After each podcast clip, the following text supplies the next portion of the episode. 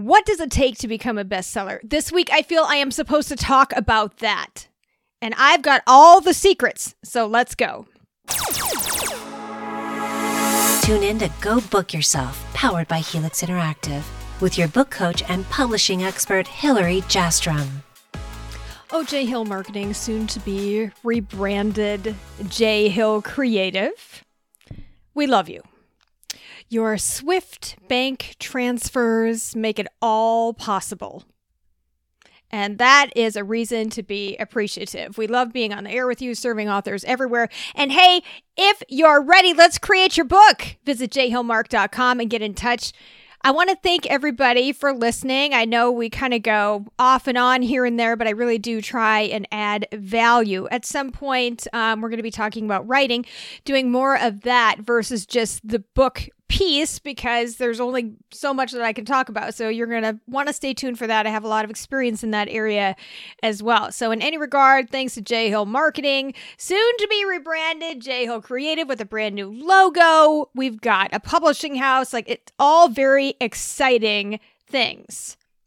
So if you're ready to get rolling, visit j hill mark dot com and get in touch. And that is J. Hill with two L's, mark dot com. You're asking about it. I'm talking about it.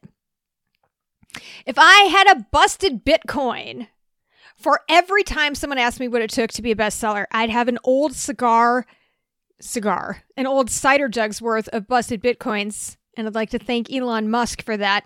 That's why I wanted to bend your ear on this subject today. Like I said, you're asking about it. I'm telling about it. That's what I try and do, is just meet you in the middle. If you're one of my authors, you know that I say that all the time. I'm going to meet you where you are. But before we get going, I'm going to give you a little knock-knock joke, because everybody loves knock-knock jokes. Knock-knock. Who's there? Editor. Editor who? Editor, I'll come and find you. Admit it, you laughed. I know you laughed. I send stuff like that to my writers when I want them to get their stuff in, and they usually get it back to me. Um... So here's what I know when it comes to being a bestseller. And I sound like a reporter on the scene. Here's what I know. Well, Masha, there's a multitude of ingredients that comes into play when you're trying to become a bestseller. And just like running down the gamut here, page views, reviews, categories, initial pricing, overall activity, and yes, sales. Sales actually, believe it or not, comes into play. I want to tell you about a tale of two stews. Stew number one exploded on the scene, and after three days, he is holding firm as a bestseller. In fact, I wrote the script um, a little bit before recording it, so he is looking at uh, number one new release anyway, and that is going on for over a week. So what I am observing is that he is sustaining his success. He's got reviews, he's got multi-pronged marketing going on, he's got sales, and here's a hint that I want to tell you about affinity group. What is the affinity group? Uh, these are the people that you are going to get lined up before you even get the book published. So some people say, um, when you're going to write a book, make the announcement. Say, I'm going to write a book, because that holds you accountable. Okay, you can do that or you cannot do that. That's entirely up to you. But if you do that, you need to follow through with what that means. So if you're saying, I'm making an announcement, I'm going to become a writer, I'm going to write a book today, that means you have to work toward that goal. Otherwise, you kind of lose your credibility. Your affinity group, we also call it the I love you group. So these are the people that love you. These are the people that are going to go to, they're going to go to war for you, right? They're going to go to, what is the analogy? Boy, I can't think of it because I'm forty-eight. They're going to go to bat for you. There it is. They're going to go to bat for you. And what you might do is put these people in a Facebook group. What I love now is that you can ask people through the process of adding them. You're asking people and saying, uh, instead of saying you're, you've been added to this group, it's going to say, hey, do you want to be a part of this group? And they can yay or nay it. So I love that. So create a Facebook group, throw all your people in there, and the people that are in there will understand they are making a pledge to you. So they're saying, hey, um, yes, when your book comes out, I'm going to commit to sharing it all over the place in multiple media. So this is a bombardment of your marketing message when your book comes out. And it's very, very important. When we're talking about the tale of two stews, this is what I want you to think about. Stew number one got all of this lined up. He had people all day long buying books, buying multiple copies of his books, legitimate sales. He wasn't sprinkling himself around through various I P addresses and then buying his own books. He actually had people who were buying his books. But this is the critical piece. He had people who were reviewing his books. And I think at last count, he had like thirty-two reviews, which doesn't sound like a lot because we can all count to thirty-two. It doesn't sound like a lot, right? But it is. If you look at the average number of reviews on books, the new books that come out on Amazon, it's very, very difficult to get people to leave a review. And I don't want to say this, but I'm going to have to. And that is inherently because people are lazy. And I don't mean it in a bad way. I mean it in a way of like, we are ambushed every single day. Everybody can find us all the time. They can find us on our phone. They can find us on social media. Wherever they happen to be, they can find us. It is very difficult to carve out some time for yourself where you are at peace and nobody can bother you. You have to unplug completely. Otherwise, people can find you. It doesn't matter. It doesn't matter where you are. If you're on the toilet, whatever. Some people love being on the toilet and doing their social media. So figure that one out. In any regard, this is a huge, huge thing to pay attention to.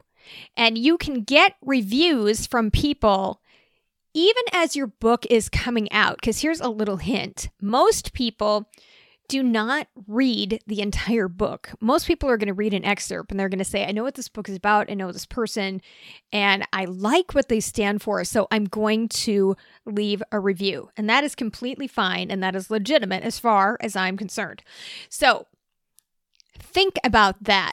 If you can bust on the scene like stew number one, have all of these reviews in your back pocket. What happened that day when he came out on Amazon was that Amazon was bombarded with everyone. They were with page views, with the reviews popping up, with the sales of all the iterations of his book, his ebook, his paperback, all of it. And we did not even know what his rating was until about thirteen hours later because Amazon was busy tabulating that all up. So I kept checking it and he kept checking it. And he would say, why don't I have a rating? I don't know what my ranking is. Did I did I reach the new release in whatever category he is? We didn't know. We didn't know because Amazon was like, I cannot seriously keep up with this. And we're still tabulating. And the hits kept coming in the best way. So that's stew number one. Stew number two is a person that I call my accidental bestseller. Because what he did was he built a business first, and everything that he does surrounds that business, whether he's coaching, whether it's his podcast, whether it's his group that he's managing, whether it's the books that he's putting out, it all surrounds that. And what he's done very, very well is be consistent. If you listen to me and you've heard SickBiz before and some of my business ideas around coaching and things of that nature, you know I am a huge, huge fan of imperfect action. I want you to do it. It doesn't have to be great, but it's done. I want you to embrace being awkward. I want you not to care about it. That that's the biggest thing is we go out there and we say, I can't do this right now. I'm not ready. I don't know. I don't know how to do it. So-and-so is going to judge me. I'm going to sound stupid, whatever. Let me tell you what, nobody is paying that close of attention. And if they are, if somebody comes back and they're like, oh man, Hillary, you know, I really didn't like that earring you had in your ear. I really don't care. I didn't put it there for you. I don't care. I don't care if you like my glasses, the curtains behind me, whatever. I don't care. That's not, That's not who I am. That's not what I'm doing. And that's not where my energy is going to go. I don't want your energy to go there either.